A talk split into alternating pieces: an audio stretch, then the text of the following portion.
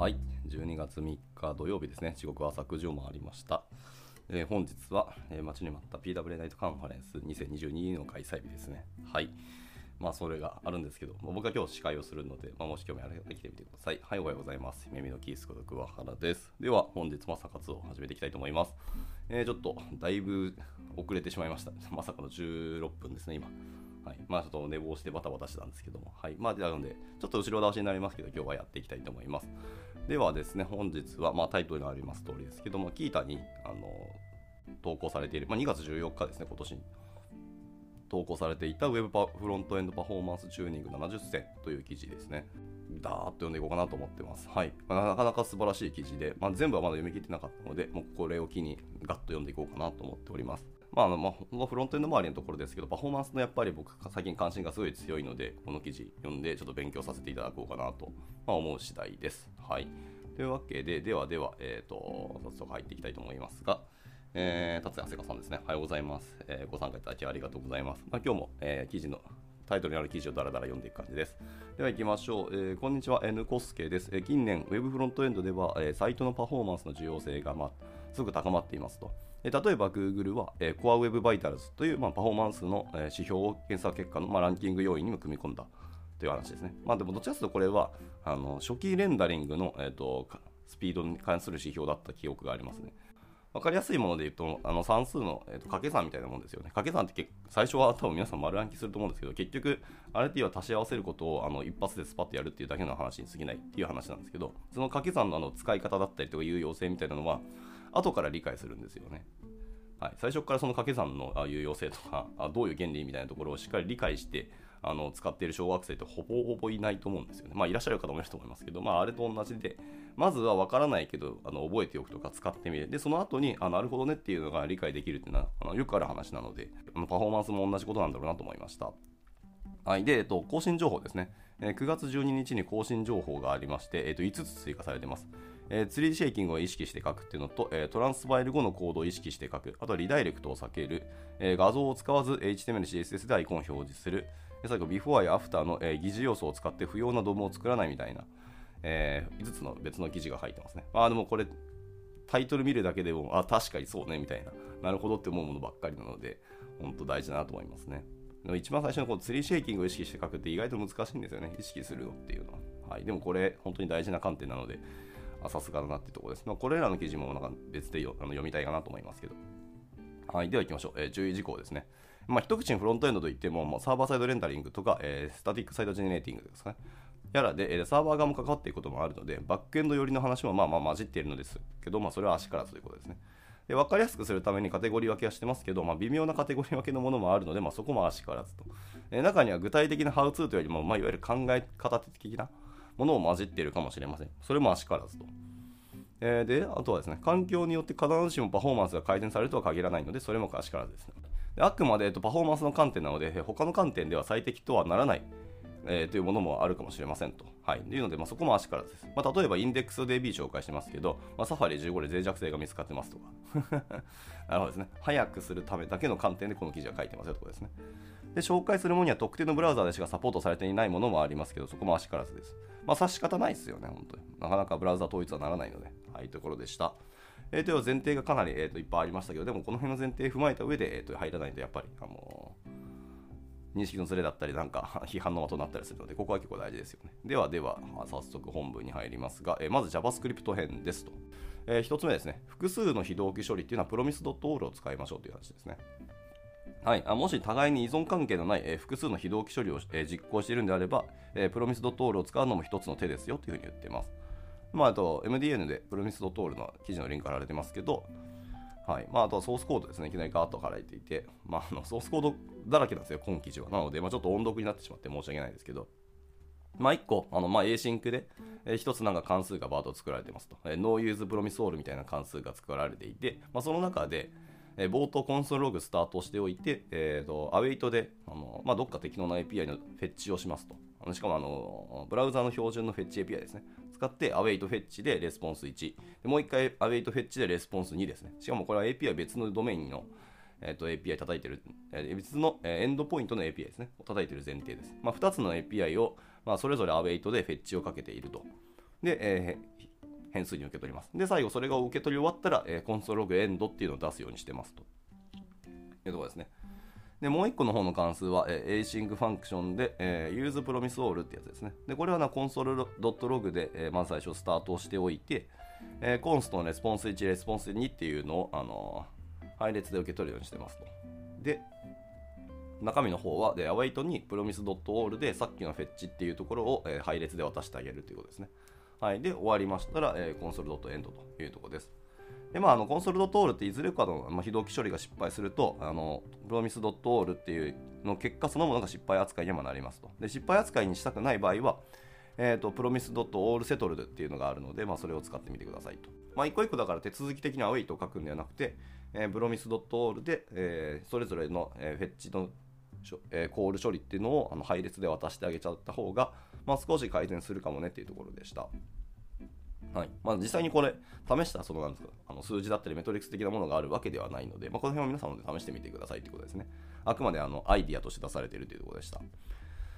はい、では続いて、えーと、非同期処理を待たなくて良い場合は待たないというところですね。はいまあ、コードを眺めてみて、まあ、非同期処理を待たなくて良いところは待たないようにしましょうと。具体的には、まあ、あの Async Await 構文を使っているなら、Await を使わなくていいよということですね。えー、コンストで、えー、send error to server みたいなえ関数が定義されていて、async の、まメッセージを受け取ると。はいはい。で、まあ、サーバー側になんかエラー情報を送る処理っていうのをあの関数定義しておきますと。で、まあ、コンソールログで何かエラー起きたって出しておいて、その後に、えー、send error to server っていうエラーです。で、後続の処理みたいなことを書けるんですけど、まあ、その後続の処理みたいなところは、あのサーバーにエラーを送る情報処理とは全然関係ないので、別にアウェイトつけなくていいんじゃないのってことですね。あの、その、呼ぶ関数そのものに async がついてるけど、その呼ぶ関数そのものが他の処理と別に何も依存関係がないんだったら、そのままあのアウェイトせずに投げればいいじゃんっていうことですね。まあ、これはあの基本ですね、非同期処理の。まあ、これもそうですね。いかにもそのかかる、非同期処理の時間かかるものがあったら、もう先に走らせるに越したことはないってことですね。メインスレッドとしては別のものがどんどん走っているので、これはまあそのまんまだなって感じです。で、続いて、えっと、キーバリューを頻繁に追加や削除する場合はマップを使いましょうというふうに言ってます。はい、MDN にも記載はありますけど、えっと、キーバリューのペアっていうのを頻繁に追加や削除する場合は、えー、オブジェクトよりも、えー、マップを使った方がやっぱり最適ですよということですね。はいまあ、これはその公式サイトにそういうふうに書いてあるので、それを使いましょうということですね。えー、なので、まあ、 new Object とかするんじゃなくて、 new Map を使って、えーと、マップを作っておいて、それぞれに、え、ドットセットでキーと名前みたいな。で、削除するときは delete 使えばいいというところですね。うーん、あ、そうなんですね。これはちょっと僕が知りませんでした。MD にも書いてあるんですね。えー、マップの方が早いよってところなんですね。はい、では続いて、えー、膨大な配列の検索っていうのはキーバリューでやりましょうと言ってます。まあ、JavaScript というよりか、まあ、ロジックの問題かもしれないですけど、えー、膨大な配列を、えー、検索する場合はですね、えーと、キーバリューに変換してから、えー、検索した方が実は早いですよと。はいまあ、例えば、えーと、配列のオブジェクト配列として、えーと、 thousands people みたいなのがあって、あのまあ、一個一個に name と、えー、エイジっていうのがセットされたオブジェクトがぶわーっと、まあ、とりあえず1000個ぐらい、めちゃくちゃ多い配列が1個あったとしましょう。で、えー、その thousands people の中からドット find で、えーまあ、コールバック関数の中であの、まあ、 name を受け取って、 name イコール、えー、例えばトムっていうのを探すとしましょう。まあそういう処理をするんですけど、それは結構時間かかりますねと。まあ、たまたまその thousand people の1つ目の要素だったらしたらそれは早いかもしれないですけど、まあ、最後の方にいた場合はめちゃめちゃ遅いよねって感じです。で、そのことをやるんではなくて、その thousand people をマップにしておいて、で、えっ、ー、と、そもそもの people をあのオブジェクト配列にするんでなくて、えーと、マップにしておいて、1個のオブジェクトにしちゃう感じですね、これは。で、それを検索する方がやっぱり早いよねってことです。その変換処理をじゃあどうするのってところが結構大事です。さっきのその thousand people っていうオブジェクト配列を単なる一つのオブジェクト、一つのオブジェクトにしてしまった方がそれは早いんですけど、その配列からオブジェクトへの変換をじゃあどうするのってところが結構課題になるので、まあ、ここですね、これができればまあ早いんでしょうねってところですけど、まあ、試しにちょっとこれは後後ほどなんか実際に数値出してみたいですね。どれぐらい速くなったのかはあの自分の方で検証してみたいなと思いました。はい、では続いて、えーと、関数の結果をキャッシュしましょうってところですね。えー、頻繁に同じ引数で関数を実行したり、まあ、重い処理を走らせるなら関数の結果をキャッシュするのも有効です。まあ、次のようにデコレーター関数を作れば、えーと、関数の結果をキャッシュできますということですね。まあ、これもまあそのままって感じです。重い処理なんだけど、えーと、結果がそんなに変化することが大きくないんだったらキャッシュするのも全然いいなと思いました。えー、まあ、例えばその function で、えー、 caching decorator みたいな関数を定義しておいたとしましょう。で、中身に、えー、まず const cache イコール new Map ですね。やはりマップを使うんですね。で、えっと、リターンで、えーまあ、引数受け取って、その引数の値があの truthy かどうかを見て、 truthy じゃなければ、なんか、えーと、引数の func を使っておいて、リターンキャッシュドットゲットをすると。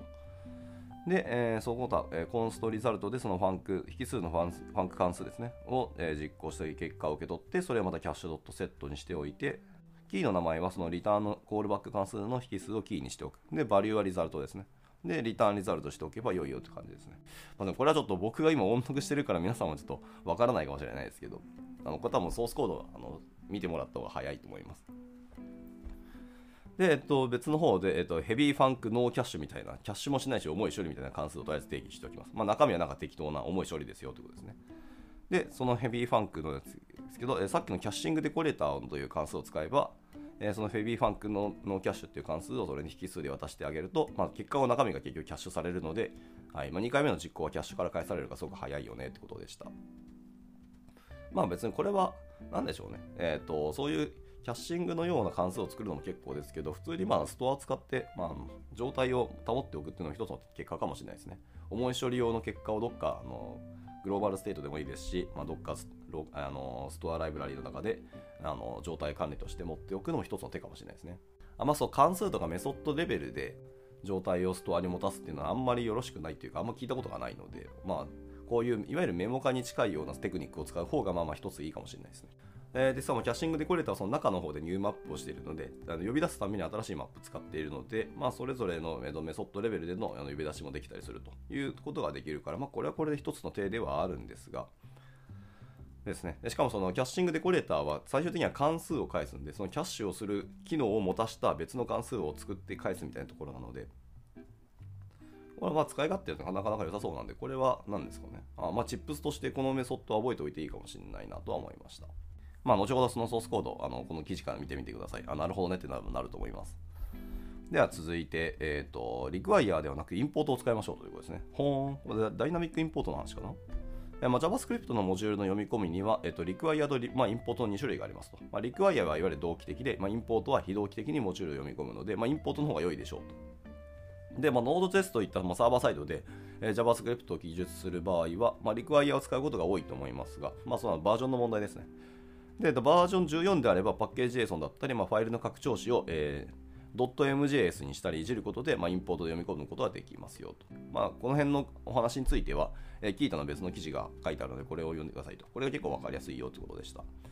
えーと、記事のタイトルは、えー、Node.js、えー、リクワイヤーは同期的ロード、えー、インポートは、えー、非同期型ロードっていう記事があるので、まあ、これを見てみてくださいということでした。あ、これスインさんの記事ですね。なるほど。では続いて、と、フェッチには、えっと、Keep Alive を使用しましょうというところですね。はい。えー、何度も同じドメインへアクセスするのであれば、えー、Keep Alive っていうのを指定することでフェッチ処理が結構短縮されますよということです。まあ、例えば、あのまあ、Axios という、まあ、フェッチライブラリを使ってたとしましょう。で、えっ、ー、と、インポート Axios from Axios ですね。から読み込んで、えっ、ー、と、インポート、まあ、エージェント as HTTP エージェントとか、で、えー、from HTTP ですね。インポートエージェント as HTTPS のエージェント from HTTPS で、まあ、とりあえずモジュール1個何個か読み込むなどしましょうと。で、それぞれの、えーと、読み込んだモジュールを、えー、実行するんですね。コンストの、まあ、HTTP エージェントイコール、えー、new の HTTP エージェントで keep alive true にしておくと。で、HTTPS エージェントの方も同じですね。keep alive を、えー、true にしたあの値を指定して、で、入手で実行すると。で、それぞれのエージェントに対して、まあ、axios.create とかで、えーと、エージェントのインスタンスをそれぞれ渡してあげるというのが良いということですね。まあ、アクセスするというか、いわゆる HTTP とか HTTPS のコールの時に、まあ、Keep Alive True っていうのを使っておくと、えー、まあ、何度も同じドメインにアクセスすることがあるんであれば、えー、有効になりますよということですね。はいまあ、Keep Alive そのものについては、あの MDN のところに記事のリンクがあるんで、まあ、ここで勉強してもらうのがいいなというところでした。はいまあ、名前の通りですね、何をキープしておくのかっていうところが出てくるので、まあ、これを使うと、まあ、重い処理とか何度もすることをちょっとあの短縮されますよということですね。はい、では続いて、えー、非同期の関数を使うというところです。えー、Node.js にはそう同期と非同期であの別で用意されている関数が実はあったりしますと。まあ、例えばそのファイル読み込みとかファイル書き込みをする関数ですね。ファイル書き込みに、えー、する関数としては、えーと、FS っていうモジュールがまあありますね。あの Node.js にあるんですけど、でその fs.writeFileSync っていうものと fs.writeFile っていう2つのメソッドがあります。で、フロントエンドのアプリケーションのビルド時に静的なファイルを生成する必要がある場合は、特段理由がなければ、まあ、fs.write ファイルっていうのを使いましょうということですね。で、まあ、ケースバイケースで、えっと、FS の、えっと、 writeFileSync っていうものがあるんで、まだその同期的なものですね。を使う場合も必要であればそれを使ってくださいと。ただ、特にないんであれば、基本的には非同期でやる、えーと、ライトファイルっていうようなメソッドの方を使うといいよということでした。まあ、とにかく、えー、パフォーマンスレベルではあの非同期なものに倒す方がいいんじゃないのというお話ですね。はい。では続いて、えーと、不要なイント分インポート分はま削除しましょうというところです。えーと、不要なインポートによってスクリプトサイズが肥大化してないようにま削除しましょうと。例えば ESLint を使っているんであれば、ESLint プラグイン Unused Imports ですね。はい、あの有名なオプションですね。で、不要なインポートを発見できますので、まあ、このオプションを設定してくださいということですね。で、VS コードとか Web ストーブなどの IDE ファイ IDE で、ま、ファイル保存地に ESLint を走らせるようにすると便利ですよということです。使ってないモジュールを読み込むと、それだけあのビルドするときとかバンドルするときのファイルサイズ肥大化につながるので、まあ、これはそのまんまあの削除してくださいというところですね。で、ESLint のそのプラグインで Unused Imports っていうのがあるので、まあ、これを使ってくださいと。はいまあ、これは本当ほぼ必須というか、もう皆さんマストで入れてくださいぐらいのあの機能ですね。はい、では続いて、えーと、ツリーシェイキングを意識して書くというところです。えーと、Webpack などの、えーと、バンドラーではコードを解析して、まあ、利用していないコードを削除してくるいわゆるツリーシェイキングという仕組みがあります。で、このツリーシェイキングを理解しながらコードを書くとスクリプトサイズを落とすことができますよということですね。例えば、えー、クラスを使わずにできるだけ関数に分割してエクスポートするみたいなのが挙げられますと。まあ、例えばですね、えー、次のような2つのファイルがあったとします。えー、ファイル1では、えー、 export class で、まあ、テストみたいなクラスを定義しておいて、中身に static ホゲと static フガっていう2つのメソッドがあります。まあ、中身は普通にコンソールログでホゲとフガを出すだけなんですけど。っていう、まあ、スタティック、関数を定義した1つのクラス、テストっていうのがあるとしましょう。で、ファイル2の方ですね。ファイル2の方は、えー、と別にクラスを使ってなくて、単純に export function ホゲで、えー、コンソールログホゲと、もう1個 export function フガでコンソールログのフガだという感じですね。はいまあ、さっきのクラスの中に定義してあったスタティックメソッドをそのまま外に出して、えー、とエクスポートで関数をそのままエクスポートしてるという感じです。まあ、こういう2つのファイルがあった場合に、えー、この時例えばホゲの関数を使いたい場合ですね。と、えー、使いたい場合、それぞれのコードは次のようになりますと。えーと、ファイル1の場合はクラスを使っているので、 import test っていうのをとりあえずインポートしておいて、えー、 test.hoge みたいな感じでメソッドをコールしますと。で、ファイル2の場合は、え import ホゲってメソッド名をそのままインポートをして、でそのまま実行できるってところですね。で、えーと、ファイル1のケースではそうテストクラスを1回丸ごとインポートしているため、まあ、ツリーシェイキングが効かず、利用していない F ガっていうのもあのメソッドがですねあのバンドルに含まれてしまいますよということですね。はい、で一方でファイル2の方ではそのホゲのみをインポートしているためツリーシェイキングが効いて F がバンドに含まれず、まあ、最終的なスクリプト量を軽減することができると、まあ、このようにツリーシェイキングを意識してコードを設計することによって、まあ、スクリプトサイズを軽減することができますというところですね。はいまあ、雑な言い方をすればクラス使わない方が早いよみたいなところがありますね。本当に雑な言い方ですけど。ただまあそのメソッド名とかを直接あのインポートできる方があのツリーシェイキングがしっかり効くのであのファイルの肥大化が減るよというところでした。まあ確かにこれはそうだなというのはあるので、まあ、よあの用法用量というかケースバイケースではありますけどなるべくあの特定のものを使うときに、えー、特定のものを読み込むっていうのがいいと思うので、まあ、そういうことを意識して書きましょうということでした。では続いて、えー、トランスバイル後のコードを意識して書くっていうのが次のお話ですね。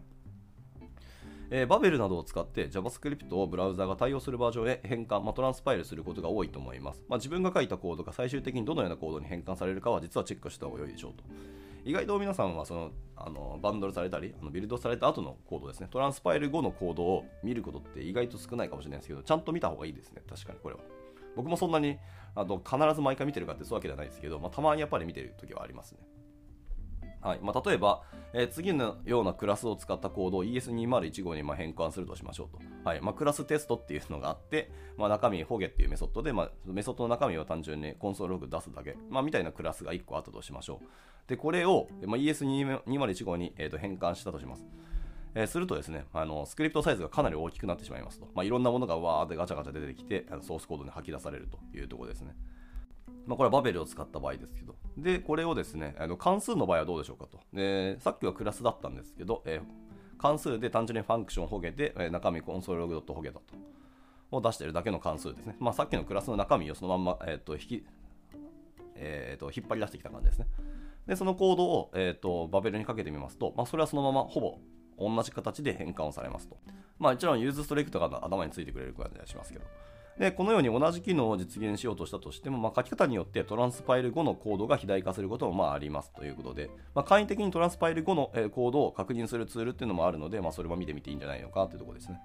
はいえー、ES6console.com みたいな、えー、とドメインの、サイトがありますので、まあ、ここにそのソースコードをパッて投げておくとあの確認ができますので、それをその辺を使って自分のあのトランスパイル後のコードどうなるかみたいなあの見てもいいかもしれないですね。あももちろんそのお仕事で書いてるコードはどこまでそういうあのサードパーティーとか外部サイトに投げていいか皆さんの方で あのお守っていただければと思いますね。まあ、なんかリ、まあ、ライブラリー的なとかあのヘルパー的な関数であれば全然、まあ、問題ないと思いますけど、はいまあ、コアなところのソースコードをそこに貼るのはま危険だと思うんでそこは気をつけてくださいって感じですね。まあ、なかなか、ま、バベルは今後、まあ、もうちょっと使うと思いますね。まあ、IE が死んでくれたので ES6 があの全ブラウザデフォルトで使えるようになってくるとは思うので、はいまあ、そこをすると、まあ、バベルがどこまであの使うかっていう話は別で出てくる気はしますが、まあ、このここの辺はでもやっぱり意識した方がいいなと思いますね。ただやっぱりそのクラスを使うと基本的にはやっぱりあのサイズ肥大化するっていうのはよくある話だし、パフォーマンス的には良くないので、まあ、そもそもあんまりクラスは使わない方がいいよねっていう話はそもそもあったりしますけど。で、えっと、今40分ですね。はい。まあ、あともう5分ぐらいですかね、えー、やりたいと思います。では、えー、さっきのが JavaScript 編でした。では続いて、えーと、HTML、CSS などのリソース編のお話になります。では、えー、1つ目ですけど、えー、イメージとか iFrame とかリンクタグだですね、などに、えーと、インポータンス属性を追加しましょうと。へインポータンス属性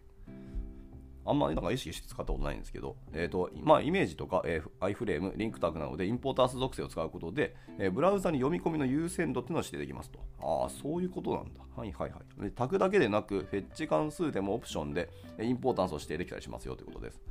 で、なんか海外の方がツイートしてますけど、えー、 priority hints で、えー、 hints the importance of、え、 resource ですね。 low or high priority だということですね。for optimal loading ですと。えー、なるほど。ローディングがまあ最適化されるということですね。えー、 an online re,、えー、 retailer、reported as、あ、えー、4% faster LCP trying it。あ、LCP4% 速くなるんですね。インポータンスつけるだけで。あ、これちょっと地地味に効果ありますね。へえ、なるほどでした。まあ、あのこの記事内でそのツイート自体もあのリンクされてますので、えー、とこのツイート見てみてください。あのソースコード自体もあのツイートの中で画像パッと貼られているので、いやいやいや、なるほどですね。インポータンスの中にそのハイとローっていうのがあの付けられるそうですね。あの HTML の属性の中に importance イコール、え文字列で high か文字列で low っていうのを付けておいて、その優先度を指定することができると。これのあの付け方によって LCP は早くできますよということでした。はい、であと、一応これに関して追記がありまして、インポータンス属性は、え、フェッチプライオリティ属性に変換されました。あ、そうなんや。なるほど、名前変わったそうですね。で、また、フェッチ関数を使う場合は、えーと、プライオリティプロパティを指定することが、えー、できるようになりますという感じですね。えーと、HTML タグの方は、まあ、 fetchpriority イコール low とか high っていうのを指定してくださいと。で、あのフェッチ API ですね。ブラウザのフェッチ API を使う場合は、えー、フェッチの第1引数にエンドポイントの URL、で第2引数にオブジェクトで priority コロン、まあ、 low とか high っていうのを指定すると、フェッチの方でもそれが有効できますよということですね。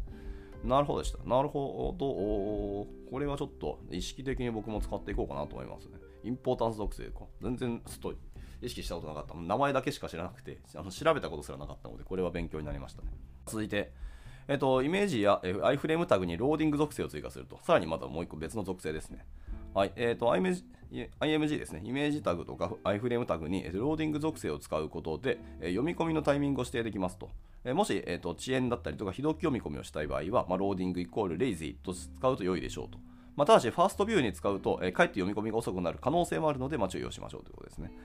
はい、なるほどでした。まあ、まあ名前の通り、えーと、 lazy をつけると、まあ、遅延の読み込みができたりするということですね。でもまあ書いてある通りですけど、まあ、ファーストビュー使うとってところあるんで、まあ、レイジーローディング周りのところは、まあ、使っているフレームワークとかあのサードパーティーのエコシステムに依存するっていうのも一つの手かもしれないです。その辺のことを考えた上であのそういうツールっていうのが作られてるはずなので、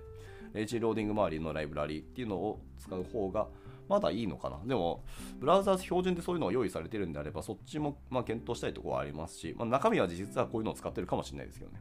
では続いて、えーと、イメージタグに、えー decoding 属性ですね。っていうのを追加してみましょうと。はいえー、イメージタグっていうのはその decoding 属性を使うことで、まあ、デコードを、えー、同期非同期に読み込むかを指定することができると。へでデコードイコール async っていうのを指定すれば、えー、非同期にデコード処理をブラウザに指示できると。ああ、これも地味にありがたいですね。なるほどね。デコード処理っていうのを、実は非同期的にやることが指示できるんですね。で、続いて、えイメージタグにはサイズを指定しておきましょうと。まあ、これはなんかまあ知ってる情報だな。はい、イメージタグの、えっと、ウィッツと、えー、ハイトですね、属性を使って、えー、画像のサイズを指定しておきましょうと。ブラウザのレンダリングの助けになりますし、まあ、CLS の改善にもつながりますと。わからない場合は、とりあえず大体のサイズを指定しましょうということですね。まあ、これは、えー、指定するのとしないので大きく話は変わってくるので、あのつけておいた方がいいよっていうお話ですね。まあ、でも普通にスタイリング周りとかあの画像サイズっていうのは、まあ、CSS で指定するときもありますけど、イメージタグである程度あの絞っておくというのは一つ大事な話ではあるので、これはやっておくといいかなと思いますね。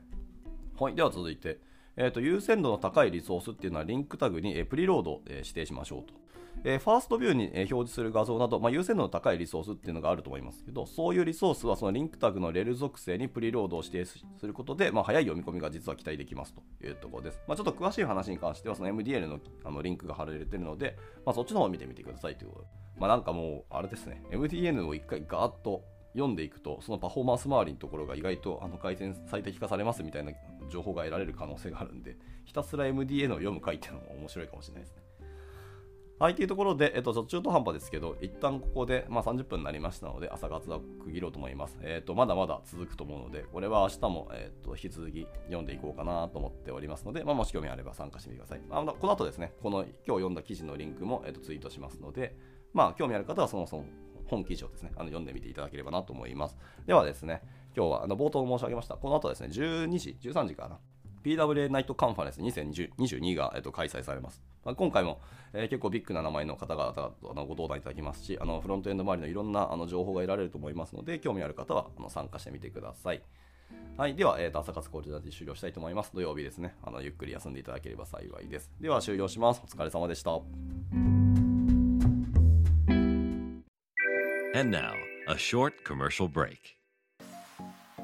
現在エンジニアの採用にお困りではありませんか？候補者とのマッチ率を高めたい、辞退率を下げたいという課題がある場合、ポッドキャストの活用がおすすめです。音声だからこそ伝えられる深い情報で、候補者の興味関心を高めることができます。株式会社ピトパでは、企業の採用広報に役立つ、ポッドキャスト作りをサポートしています。気になる方は、カタカナでピトパと検索し、X またはホームページのお問い合わせよりぜひご連絡ください。